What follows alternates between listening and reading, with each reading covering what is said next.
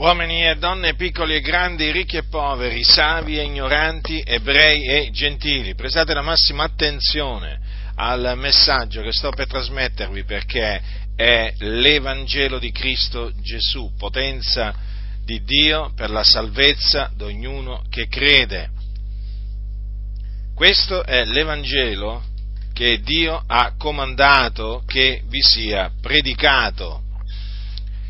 Cristo è morto per i nostri peccati, secondo le scritture, fu seppellito e risuscitò il terzo giorno, secondo le scritture, e dopo essere risuscitato apparve ai suoi discepoli per diversi giorni, facendosi vedere da loro con diverse prove, attestando in questa maniera che egli era risuscitato e quindi era vivente. Ora questo è l'Evangelo della gloria del beato Dio, che Cristo ha ordinato che sia predicato fra tutte le genti. Perché? Perché questo è il messaggio della salvezza.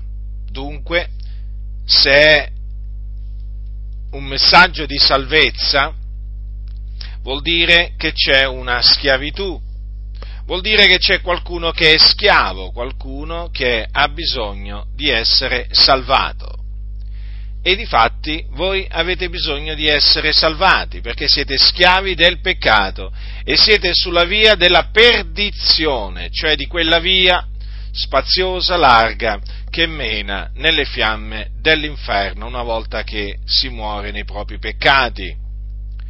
Quindi, per questa ragione, vi esorto a ravvedervi dei vostri peccati e a credere nell'Evangelo di Cristo, affinché siate salvati dai vostri peccati e affinché quindi siate riconciliati con, con Dio.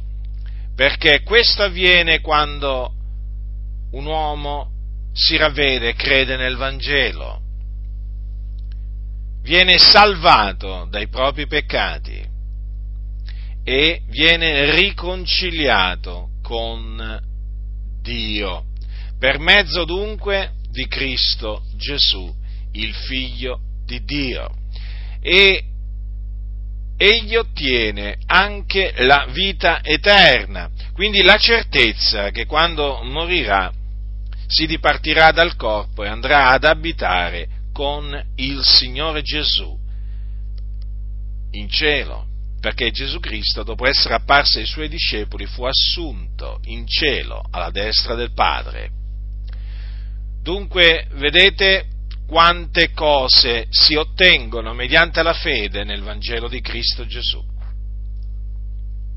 Ma dovete sapere anche questo, che se vi rifiutate di ravvedervi dei vostri peccati e di credere nel Vangelo di Cristo, sarete condannati. Innanzitutto dovete sapere che l'ira di Dio resterà sopra di voi. In quanto peccatori voi avete l'ira di Dio sopra di voi, infatti, perché siete sotto la condanna di Dio a, motivo del peccato. Dunque in caso di rifiuto da parte vostra di credere nel Vangelo di Cristo, l'ira di Dio continuerà a rimanere sopra di voi. E quando morirete, morirete nei vostri peccati e ve ne andrete all'inferno, in un luogo di tormento dove arde il fuoco. Là scenderà la vostra anima in attesa del giorno del giudizio, quando risorgerete in risurrezione di condanna, per essere giudicati dal giudice di tutta la terra, che è Dio, il creatore di tutte le cose, giudicati secondo le vostre opere e gettati, questa volta con il vostro corpo,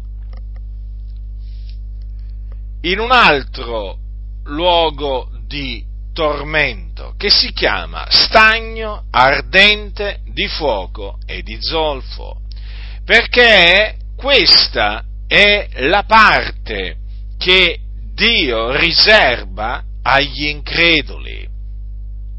Infatti, il Dio ha detto che quanto ai codardi, agli increduli, agli abominevoli, agli omicidi, ai fornicatori, agli stregoni, agli idolatri, a tutti i bugiardi, la loro parte sarà nello stagno ardente di fuoco e di zolfo che la morte seconda.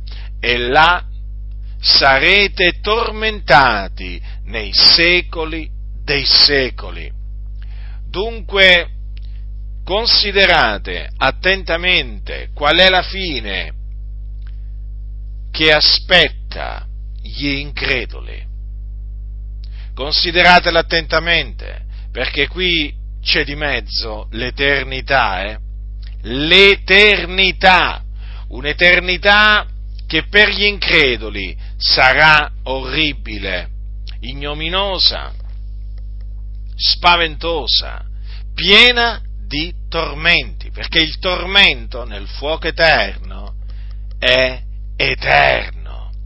Quindi, se da un lato dovete considerare appunto qual è la fine che aspetta gli increduli, dovete anche considerare dunque quanto è grande la salvezza, quanto è preziosa la salvezza che Cristo Gesù è venuto nel mondo per acquistare con il suo proprio sangue, perché Gesù sulla croce ha acquistato la redenzione con il suo sangue. È compiuto. Sì, sulla croce devi sapere questo, che Cristo Gesù ha pagato appieno il prezzo del riscatto che doveva essere pagato non devi assolutamente quindi meritarti, non puoi meritarti la salvezza, non puoi comprartela, perché la salvezza è per grazia, mediante la fede nel Signore Gesù Cristo. Gesù sulla croce, prima di ispirare, disse è compiuto. Ricordatelo questo. Quindi quello che Gesù ha fatto sulla croce lo ha fatto nel suo grande amore verso di noi al fine di salvarci dai nostri peccati. Io che ti parlo sono salvato perché il Signore mi ha salvato, quindi ho la certezza della remissione dei peccati e della vita eterna.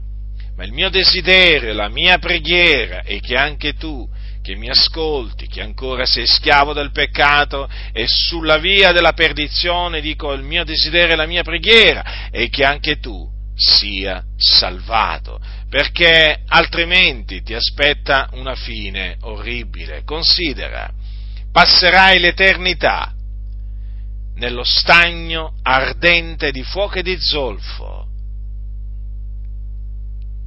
dove sarai tormentato nei secoli dei secoli. Ravvediti dunque, ascolta, ti scongiuro di ravvederti dinanzi a Dio e di credere nel Signore Gesù Cristo. Credi fermamente con il tuo cuore che Gesù, il Cristo di Dio, nella pienezza dei tempi è morto sulla croce per i nostri peccati, con i nostri peccati nel suo corpo, su, sul legno della croce, e che morì, quindi, che morì per espiare i nostri peccati. Ma il terzo giorno Dio lo risuscitò dai morti e si fece vedere poi.